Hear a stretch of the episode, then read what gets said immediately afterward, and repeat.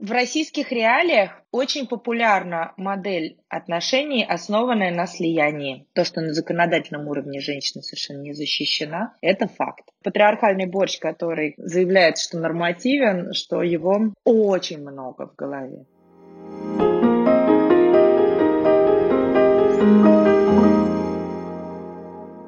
Всем привет! Это подкаст «Не слабый пол» и я его ведущая Настя Седухина. В этом выпуске мы поговорим про семейные отношения. В России в последние годы государство активно продвигает так называемые традиционные семейные ценности.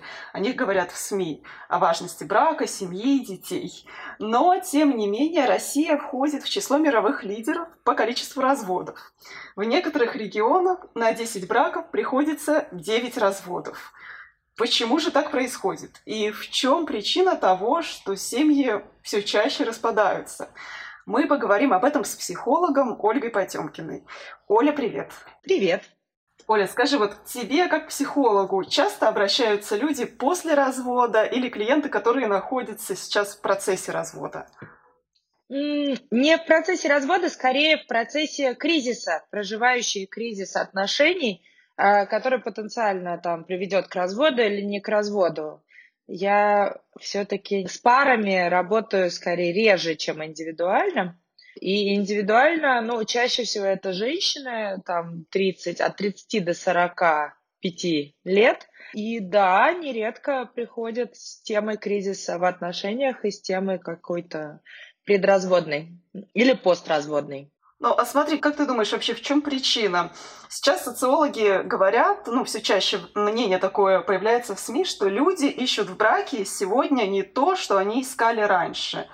Как ты думаешь, вот чего сейчас люди ищут, которые вступают в брак? Чего они ожидают от брака и чего раньше ожидали?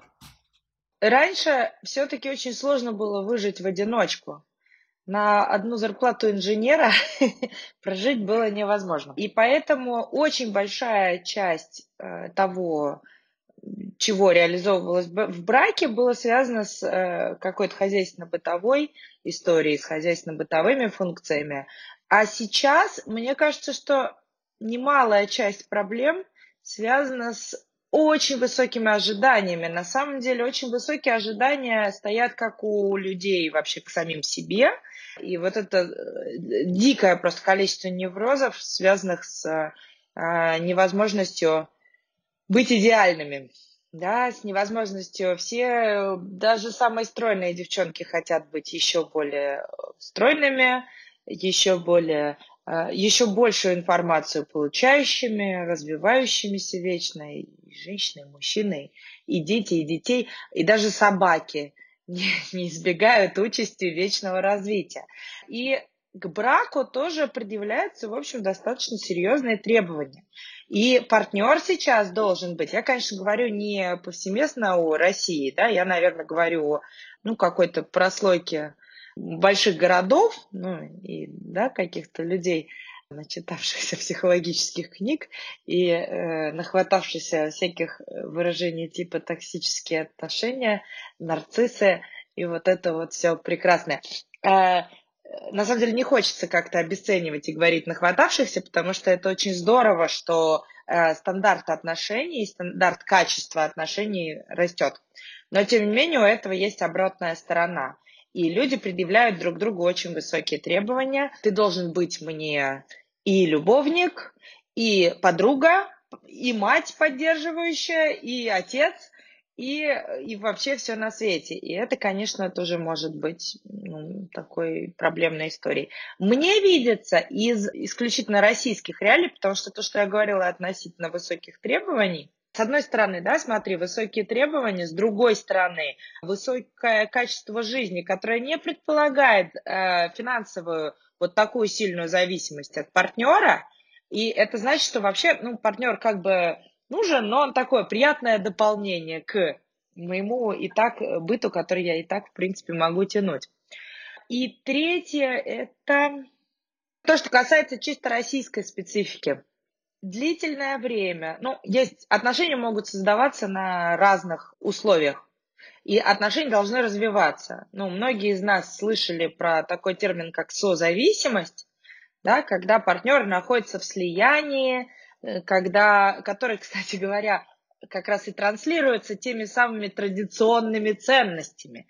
Э, потому что вот эта традиционная модель семьи, которая там из каждого утюга государственных каналов э, нам предлагается в качестве идеальной, это модель, в которой женщина находится в очень зависимом положении, и в которой женщина так вообще немножечко дочь, потому что содержит ее муж, она там его всячески слушается.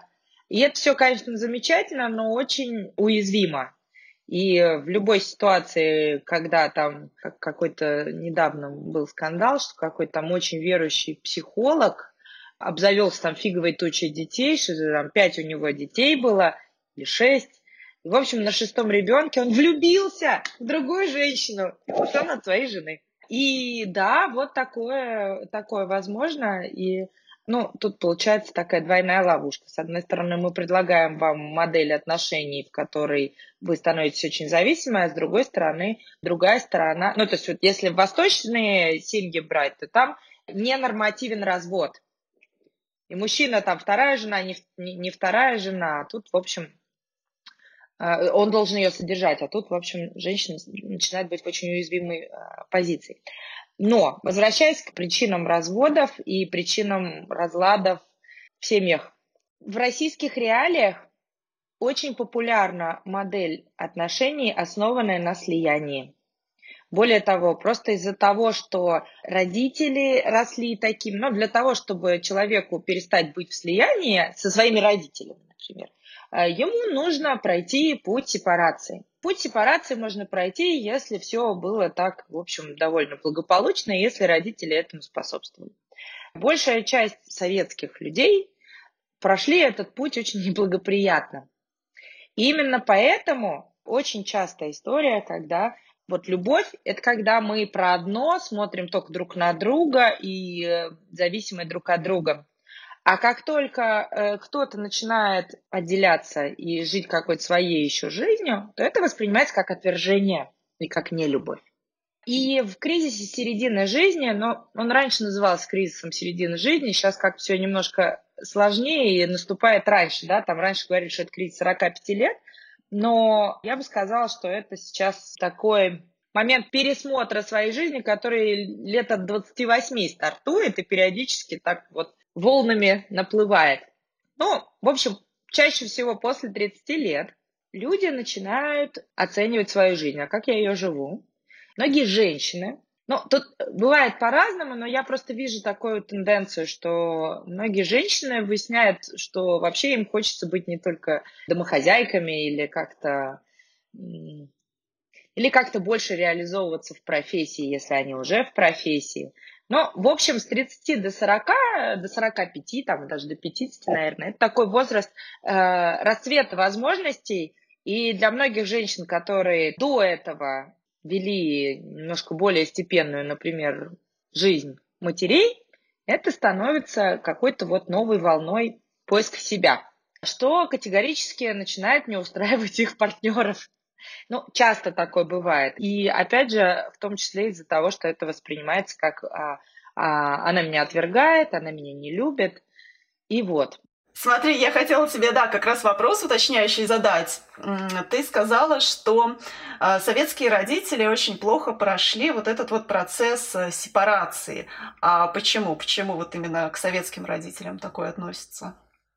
Перед тем, как отделиться во взрослую самостоятельную жизнь, нужно, чтобы в определенные этапы жизни ты дополучил то, что тебе важно для этого дополучить. В младенчестве это базовое ощущение безопасности окружающего мира и того, что в случае чего, в общем, есть окружающий мир, который мне поможет. Ну, какой-то, знаешь, есть люди, которые всю жизнь стремятся дополучить чего-то очень теплого от своих родителей. Опять же, есть возраст, когда у ребенка появляется ну как, Выгодский это назвал рождение личности. Да, там, от двух до трех лет ребенок начинает бунтовать, начинает э, говорить нет, начинает предъявлять миру свои возможности и вообще хотелки всякие. Опять же, если ребенка в этом не поддержали и в его начинающей формироваться самостоятельности не поддержали – то он будет спотыкаться об то, что в взрослом возрасте он будет все время всем все доказывать, и особенно своим родителям, какой он молодец. И все это э, проходило, ну то есть все это э, требует ресурса родительского. И, к сожалению, советское время, как все мы знаем, полно всякими кризисными историческими точками, которые, в общем, кризисными историческими точками и, честно говоря, воспитательными особенностями, которые просто не давали сформироваться каким-то здоровым частям. Но многие, в общем и целом, как-то большая часть людей все-таки функциональные, все у них так более-менее складывается. Но то, что касается того, чего они передают дальше своим детям, в общем, тут много, конечно, вопросов, с которыми мы, современные 30-летние и младшие, и старшие люди, разбираемся. Угу. Ну смотри, ты говоришь про модель слияния, которая в какой-то момент, получается, перестает работать. То есть после определенного количества лет люди хотят как-то больше развиваться самостоятельно. Это, во-первых, чем вызвано? А, мой вопрос первый. И второй, может быть, может ли эта модель слияния вот как бы так функционировать от и до? То есть все время люди вступили в отношения, у них модель слияния, и они вот так и прожили всю жизнь. Э, могут, только там секса не будет вообще. Простите. Ну, называю вещи своими именами. Потому что секс, он про различия, секс, он про, про непохожесть нас с тобой друг на друга. В слиянии, кстати говоря, очень много нежности, очень много сюсю-мусю. Ну, там как минимум одному из партнеров душновато, конечно, будет. А так, вообще, слияние абсолютно нормативно в отношениях первые шесть месяцев. Так же, как и у мамы с ребенком, первые шесть месяцев вот такая любовь, ну, потому что ребенок еще ничего не может сам, он даже поползти сам не может. И поэтому мама с ребенком ощущают себя, правда, одним, они даже называют себя «мы». И в отношениях вот этот конфетно-букетный период, когда люди не замечают недостатков друг друга, когда они вот там прям вот дышат друг другом, абсолютно нормальная история первого года, но максимум полутора. Больше, чем полтора года обычно это все-таки не длится. И потом это может, да, переходить в уже какие-то не очень здоровые истории. Какие-то зависимые истории, где просто все друг от друга зависят. Чего происходит в норме, да, ну, если, если, не, если выходить оттуда, то, то чего должно происходить в норме? А в норме как раз люди немножко больше переключаются на свою жизнь. Да, там происходит какой-то период, в который партнер может даже немножечко подбешивать, и люди учатся договариваться. Люди учатся договариваться и принимать друг друга уже настоящих, а не идеальных, такими, какие они есть. И при этом выстраивать э, и свою какую-то жизнь тоже. И в идеале они должны прийти к точке, в которой я не умру без тебя, но мне с тобой искренне хорошо. Мне искренне интересно, что происходит в твоей жизни, и я с удовольствием поделюсь с тобой тем, что происходит в моей жизни. Оля, вот на твоей практике, как ты замечала, почему чаще всего в России происходят кризисы в отношениях в паре? Смотри, я э, обязательно отвечу про то, почему это происходит в России, но есть еще такая практика повсеместная э, того, из-за чего происходит семейный кризис. Э, в семье есть базовый уровень тревоги. Он все время плюс-минус один. Ну, там иногда чуть побольше, иногда чуть поменьше. Есть точки, знаешь, как люди любят говорить, Конечно, у нас вот три года прошло или семь лет прошло. Вот это же известно, что через три года кризис приходит, через семь лет. Ничего подобного. Кризис приходит вокруг конкретных событий, которые повышают уровень тревоги. И вокруг чего повышается, э, повышается тревога в паре, ну или там семейной системе. Их девять штук, ну, я, наверное, про взрослую жизнь скажу, а какие-то не буду называть. Но, во-первых, когда люди съезжаются, да, им нужно привыкнуть друг к другу. Во-вторых, когда у, у людей рождается первый ребенок. Первый ребенок, рождение первого ребенка это, наверное, один из самых сильных кризисов, потому что а, многие еще думают, что вот родится ребенок и все наладится. Нет, родится ребенок и все пойдет известным путем. Нет, все пойдет неизвестным путем, а все имеющиеся проблемы совершенно точно обострятся. Потом э, кризис происходит, когда ребенок идет в школу, потому что к родителям начинают предъявляться новые требования, которые прежде к ним не предъявлялись. Следующий кризис это когда э, это я говорю про нормативные кризисы, через которые проходят все. Еще не нормативные, через которые проходят некоторые семьи. Э, следующий кризис это когда ребенок идет, э, когда ребенок становится подростком, и всю семью трясет, потому что потому что подростки противные люди. ну, достаточно сложные люди, и потом у многих э, поднимаются всякие темы, что взрослеющий ребенок, значит, я старею, трам-парам-пам-пам. Потом это как раз выход на пенсию, это один из кризисов. Опустевшее гнездо, ну, когда дети съезжают, и выясняется, что все проблемы, которые решались за счет присутствия детей, как бы теперь обострились. Ну и потом смерть одного из супругов, и когда уже, как это называется, стадия поздней монады, когда человек остается уже один. Это то, что касается циклов, ну, э, кризисов нормативных, да, то есть когда просто вот нормально, что тревога повысилась и всех колбасит. Бывает, что происходит ненормативный кризис, не знаю, там один из супругов лишился работы. Или вот у одного из супругов личностный кризис, например, как раз мама задолбалась сидеть дома, это очень частая история. В моей практике так просто сплошь рядом мама с маленьким ребенком задолбалась сидеть дома, хочет как-то себя находить э, во внешнем мире и э, сталкивается с большим сопротивлением системы, с тем, что ну, там все обычно происходит. Ребенок заболевает, бабушка тоже заболевает, которая не может сидеть теперь с ребенком. Муж заводит любовницу срочно – а измену можно считать ненормативным кризисом, но измена происходит, как правило, на фоне какого-то кризиса в отношениях уже имеющегося. Она просто становится таким нарывом, скрывающимся. Кстати говоря, э, измена обычно считается такой очень драматичной историей, ну, что все, не прощу, и все, отношения должны закончиться. Хотя, на самом деле, чаще всего после измены отношения улучшаются. Ну, тут, конечно, вопрос того, ну, обстоятельств, и, конечно, это большой подрыв доверия, но обычно после этого отношения пересматриваются, переструктурируются, и многое может даже улучшиться. Я бы тут еще, знаешь, вернулась к тому, вокруг чего происходит, э, помнишь, ну, мы начали говорить, что вот вокруг чего вообще происходит кризис в семье, и вокруг чего происходит кризис в семье именно в России, просто чтобы, да, уж добить эту тему. С моей точки зрения, у нас нету культуры часто, ну я часто это наблюдаю, нету культуры слышать друг друга. Во-первых, нету культуры прислушиваться к своим эмоциям и рефлексировать. Ну, то есть человек, который обижен, он наговорит гадостей. И это очень здорово, если он может оттормозить и так сказать, так, я, похоже, наговорил тебе гадостей, потому что просто я обижен, потому что я чувствую себя в очень уязвимом положении.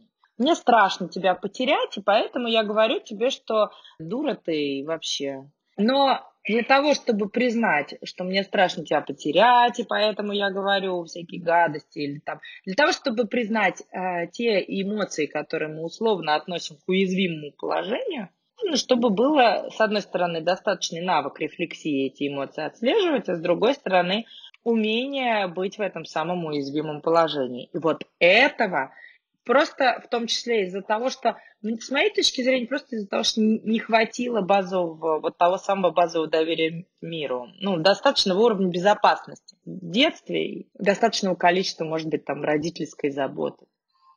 Просто потому что, опять же, стандарты этой родительской заботы были снижены. Ну что там, большую часть людей сдавали в ясли. Меня в том числе сдавали в ясли. Я долгое время к детским садикам подходить не могла. потому что с ужасом вообще вспоминала собственное детство в детсадовской всей этой системе. В Европе тоже дают в ясли, но это другие ясли. Там на каждого, на каждый, там, типа, пять детей по одному взрослому. У нас, в общем, по-другому все устроено. И мне кажется, что у нас, наверное, очень большая трудность – это невозможность слышать свои эмоции, невозможность слышать эмоции другого человека и то, как люди обращаются со своими сложными эмоциями. Потому что стыд, страх, грусть, злость – это чувства, которые очень у многих под запретом, и от которых очень у многих ощущение, что как только я это начну ощущать, э, то это захватит меня целиком, и остановиться я уже не смогу. И поэтому люди идут э, ко всяким дисфункциональным способам себя успокоить. Алкоголь, игры, наркотики, что там еще за радости жизни, еда. Измены. Измены, да. Измены, болезни еще. Болезни, кстати, тоже очень часто используются как а, способ получить то, чего другим способом не верит человек, что может получить. Смотри, получается, что раньше, ну, как бы эти конфликты тоже были. Они никуда, ну, как бы они существовали всегда, да, там, в советское время, два-три поколения назад. Но раньше, получается, из-за вот экономической зависимости люди сохраняли эти браки. А сейчас больше возможностей у каждого члена семьи выжить в одиночку. То есть получается, что если раньше они держались и жили вот в этих вот, да, созависимых, а, как модно говорить, да, там, токсичных а, отношениях, то сейчас они просто предпочитают не решать вот эти вот проблемы, а вот сразу же выходить из проблемы. Можно так сказать? Да, это частая история. Я с тобой тут совершенно соглашусь. Да, действительно, во-первых, была на уровне социальной приемлемости развод был менее э, допустимым. Во-вторых, да, действительно, не было такого, ну, какого-то не было стандарта, что непременно брак должен быть очень э, веселым, успешным, радостным и все такое. То есть жить в не, не идеальном браке э, не было такой драмы, как сейчас. Вообще сейчас культ удовольствия. И признаваться в том, что ты как-то, ну, не знаю, что вот там брак у меня что-то не очень. Это скорее стыдно, Вообще стыдно признаваться в том, что ты не э, круглые сутки в развитии, в удовольствии и всякое такое. И просто э, темп жизни очень ускорился, и все нужно решать очень быстро, очень стремительно. И я, кстати, без, абсолютно без осуждающего компонента здесь говорю. Просто, ну, это новые стандарты жизни, вот они такие. И да, действительно, люди просто решают для себя часто не пытаться что-то Хотя, ты знаешь, вот не могу согласиться с тем, что не пытаться что-то чинить.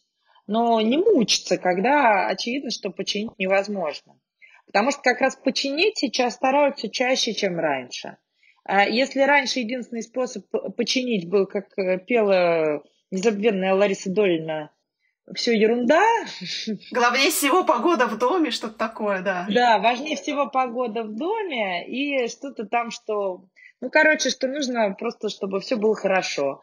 А, а все было, чтобы все было хорошо, это какая-то очень общая история. Но для того, чтобы все было хорошо, нужно, чтобы эмоции всех были услышаны вообще-то. И раньше разводы, конечно, были очень кровавыми в том смысле, что там переставали общаться с детьми сплошь и рядом. У меня до сих пор, вот я не вместе со своим мужем, у меня грузчики, а, что-то там разбирали, и крайне удивили, говорят, а где же ваши дети? Я говорю, с мужем. Как с мужем? Вы же развелись. Вот даже, даже до сих пор это вызывает ну, некоторых людей вопросы, потому что раньше считала, что если мама с папой развелись, то дети остаются с мамой, а папа там, ну, в лучшем случае раз в месяц что-нибудь там придет. И папа участвует только в той семье, рядом с которой он живет. А сейчас, к счастью, все не так, и я вижу очень много историй, где папы участвуют, где папы и финансово помогают. Хотя, конечно, опять же, я наблюдаю Москву и очень небольшой срез, и я думаю, что по России, конечно, ситуация в целом, конечно, совсем другая. И то, что на законодательном уровне женщина совершенно не защищена, это факт. А что ты имеешь в виду, когда говоришь, что на законодательном уровне женщина не защищена? Ты понимаешь, э, ну вот, чтобы взыскать с мужчины алименты, да еще чтобы он их регулярно платил, это просто невозможно. Да, я знаю людей, у которых э, огромные зарплаты, но которые просят специально указать им небольшую зарплату, чтобы они платили небольшие алименты. Да, да, и доказать обратное. И тут, конечно, у меня очень большой вопрос к этим людям и к их мотивации. Да, и к вот этому, а вдруг она потратит на себя, ну да, она вообще-то живет с вашими детьми, ничего страшного не будет, если она потратит на себя. Ну, ладно, тут я не хотела бы давать никаких оценок. Ну, а смотри, если вот возвращаться к разводом, ну вот вне, в менее созависимых, так сказать, отношениях, есть ли возможность вообще у пары прожить как-то... Раньше говорили в сказках, да, прожили они долго и счастливо, умерли в один день. Вообще возможно, реально ли такое вот в современных условиях в 21 веке?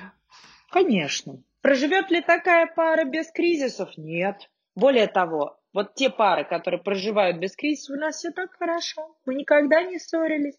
Очень часто в пенсионном возрасте расстаются.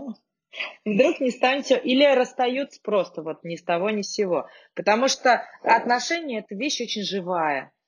И отношения развиваются, и люди развиваются, и люди должны друг друга слышать. И, конечно, возникают конфликты, это абсолютно нормально. Вопрос не того, чтобы конфликты не возникали, вопрос того, чтобы люди умели друг друга слышать. Вообще, знаешь, единственная разница успешных людей от неуспешных, ну, слово успешное мне не нравится, знаешь, в психологии оно называется функциональный и нефункциональный. Ну вот люди, которые лучше справляются, от людей, которые хуже справляются, в том числе с семейными кризисами. Различие только в одном качестве – гибкости. Если люди умеют друг друга слышать, подстраиваться, да, сейчас ты вылетел с работы, да, сейчас я временно э, кормлю семью, э, но ты активно включился в быт и не делаешь вид, что драма от того, что я не могу устроиться на работу, а это все все еще твои женские обязанности. Если люди умеют слышать друг друга, умеют подстраиваться к ситуациям и адаптироваться, а, или если не могут, то идут туда, где им помогут, то, конечно, да, есть возможность а, пережить все кризисы и прожить вместе целую жизнь. А смотри, вот ты сказала еще про, то, про гибкость, про то, что нужно подстраиваться. Если кто-то вылетел с работы, то другой вот там поддерживает. В связи с этим у меня вопрос, а как вот сейчас меняются отношения в паре? То есть мы говорим, да, что поддерживается вот эта вот государство модель женщины зависимой, а вот ты что наблюдаешь вот из своей практики? Вот как-то меняется распределение ролей и обязанностей сейчас в паре между мужчиной и женщиной в России? Я вижу, что мужчины больше включаются, но я вижу, что у женщин вот этот э, патриархальный борщ, который как-то вот заявляет, что нормативен, что его очень много в голове.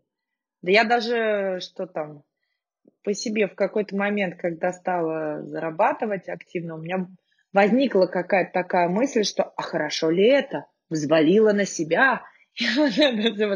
Во-во-во, откуда вообще? Это взялось в моей голове, это замечательно, я занимаюсь любимым делом. И женщины, конечно, очень часто зажимают себя свои интересы и свои желания. Я вижу этого много, между прочим, в сексуальных дисфункциях, в пищевых расстройствах, потому что когда эмоции нельзя выразить, они все равно куда-то идут. И получается, что я не могу отстоять свои границы, но я буду объедаться и вызывать рвоту. Я не могу выразить злость, но я буду там контролировать свою еду и злиться, ну, направлять эту злость на саму себя. Пищевые расстройства устроены сложно, и я тут, конечно, не буду вот такую прямую причинно-следственную связь рисовать, но то, что люди со своими эмоциями, женщины в России со своими эмоциями обходятся, в общем, не самым гармоничным образом, потому что росли в их невысокой значимости, это правда. Понятно. А смотри, у меня вот еще возник вопрос. Мы с тобой говорили, что развод раньше не был нормой, что это было чем-то таким достаточно постыдным. Сейчас развод больше становится ну, нормой. А насколько нормой становится одиночество? Вот западная пресса пишет о том, что как бы вот сейчас там поколение там десятых, двадцатых годов 21 века часто выбирает быть одним, и там не вступать в долгие отношения. Как ты вот наблюдаешь вот у нас в России, это становится а, не то чтобы нормой, но как бы это социально принимается. И вот второй вопрос сразу, насколько человек может быть счастлив один, будучи не в паре, не в отношениях? Человек один, будучи не в паре, не в отношениях, может быть счастлив. Вот на это отвечу первым, потому что это очень важно. А вот то, что э, абсолютно социально неприемлемо в России быть э, одиночкой, это факт. Мне больше нравится, кстати, слово single, чем э, одинокий, да, но я не знаю, как это сказать по-русски, не в паре. Потому что вообще современный мир дает возможность абсолютно вот все те эмоции, которые человек, э, все те потребности, которые человек реализует в паре, там, в семье, с детьми, в принципе, могут быть реализованы и не в паре. Э, современный мир такие, такую возможность дает. Именно поэтому сейчас, на самом деле, так много этих самых людей не в паре. Потому что просто мотивация э, к тому, чтобы объединяться в пары, становится все меньше. Но мне еще кажется, что это какая-то бессознательная история, просто потому что мир перенаселен. И, ну, планете не надо, чтобы было так много людей, и именно поэтому, э, да, действительно, ну, людей, которые не в паре, сейчас, наверное, в городах больше, чем было раньше. Но то, что это в России очень осуждается, меня, конечно, поражает до сих пор, как в семьях абсолютно не учитываются никакие достижения женщины, если она не замужем. Все наклоняют жалостливо голову, и когда спрашивают про какую-нибудь родственницу, не спрашивают, а как ее там повышение, или а что там, она, правда ли, что она купила себе квартиру, ах, какая молодец, а «Ну, она замуж-то вышла, наконец нашелся кто-то. Я, кстати, знаешь, еще, э, я тут пересматривала, Ой, сейчас нашим дорогим слушателям понравится. Я тут пересматривала фильм «Москва слезам не верит».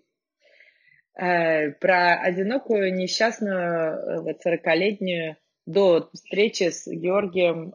На самом деле, кстати, отношение к Георгию я тоже пересмотрела, потому что он вообще нормальный мужик совершенно абсолютно нормальный, приятный, интеллигентный дядька. У него просто очень много социальных конструктов в голове. Если бы он жил в наше время, все говорят, если бы он жил в наше время, он бы считался токсичным. Да ничего подобного. Если бы он жил в наше время, у него были совсем другие конструкты в голове. Просто тогда это в воздухе витало. Он сам от этого мучился. Он сам там страдал от того, что э, ему попадалось, видимо, там какая-то авторитарная мать была, и попадалась ему женщина за женщиной такая, очень функциональная. Ему все время казалось, что ее функциональность его унижает. И он там из-за этого методично спивался, видимо. Вот. Но при этом человеком был очень даже славным. А вот то, что она бы чувствовала себя значительно менее несчастной в современном мире, это факт. Просто потому, что у нее бы было куча увлечений, куча социальных контактов, нетворкингов и, и тому подобное. Ездила бы она, а, еще возможность, кстати, выезжать за пределы СССР. Ездила бы она в, в одни выходные с палатками в Прильбрусье, в другие на какой-нибудь шикарный курорт, было бы ей вполне хорошо. Э, то, что человеку нужен человек, и то, что значимые отношения в жизни нужны, да, нужны.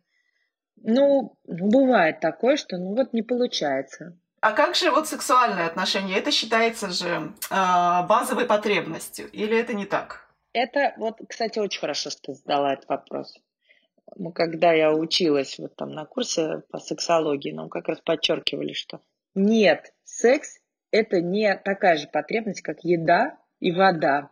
Она значимая, но не такая значимая, а потом никто не отменял самоудовлетворение, которое тоже очень много чего может закрыть. Слушай, ну тут такое, хорошо ли, когда у тебя есть любимый человек? Да, конечно, хорошо, кто же спорит. Важно ли это, чтобы у тебя был человек, которого ты любишь и который любит тебя? Да, очень здорово, когда это так, и это важно, и это, конечно, облегчает очень многое в жизни. Но это очень приятно, когда у тебя есть э, поддержка, когда у тебя там какая-то кризисная ситуация, и дома есть тот, кто тебя поддержит, и кого можешь поддержать ты. Это здорово, но это не всегда возможно, не, и не у всех это есть. И тут вопрос такой, а если у меня это нет, то я не могу быть, не, то я никогда не буду счастливым? Нет. Ты можешь быть счастливым, даже если у тебя этого нет. Здорово, если у тебя это появится, это м, тоже здорово. Как ты считаешь, в будущем будет больше одиноких, будет меньше браков? Я, например, наблюдаю, что мои европейские друзья чаще не вступают в брак. Но там и другое законодательство, там как бы есть гражданские браки, которые дают тебе много прав достаточно. Как видишь ты, может быть, Россия тоже по такому же пути пойдет? Вот твои ощущения. Слушай, я вижу очень много тенденций к свободным отношениям. По крайней мере, я вижу, что об этом очень много говорят, и что появляется все больше людей, которые практикуют такие. Ну, есть сейчас, да, вот эта история серийная моногамия, да, когда там в одном браке побыл, в другом браке побыл. Этичная не моногамия, когда люди выбирают не быть в отношениях с одним человеком, но тем не менее достаточно этично себя ведут внутри. Ну, то есть вот я тебя люблю, и я тебя не хочу, тем не менее, обманывать, и мы там э, с тобой договариваемся, что ты имеешь возможность там с кем-то другим встречаться, кроме меня, я имею возможность с кем-то другим встречаться, кроме тебя, но все-таки основную пару мы образуем друг с другом. Или, например, мы договариваемся, что мы, вот я влюбился еще в Татьяну, кроме вас, Ольга, И вот приглашаю Татьяну также в наши отношения. Есть и такие модели отношений. Я не знаю, мне кажется, что с, со временем их будет все больше. Карантин показал нам, что мир все еще может порадовать нас совершенно непредсказуемыми кульбитами.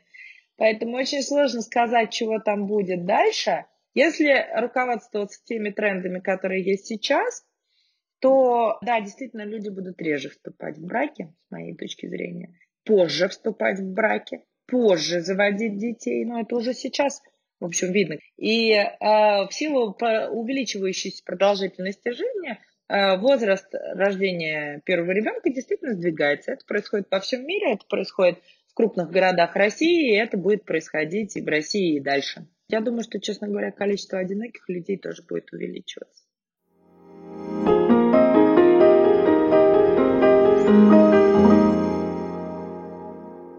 Это был подкаст «Не слабый пол».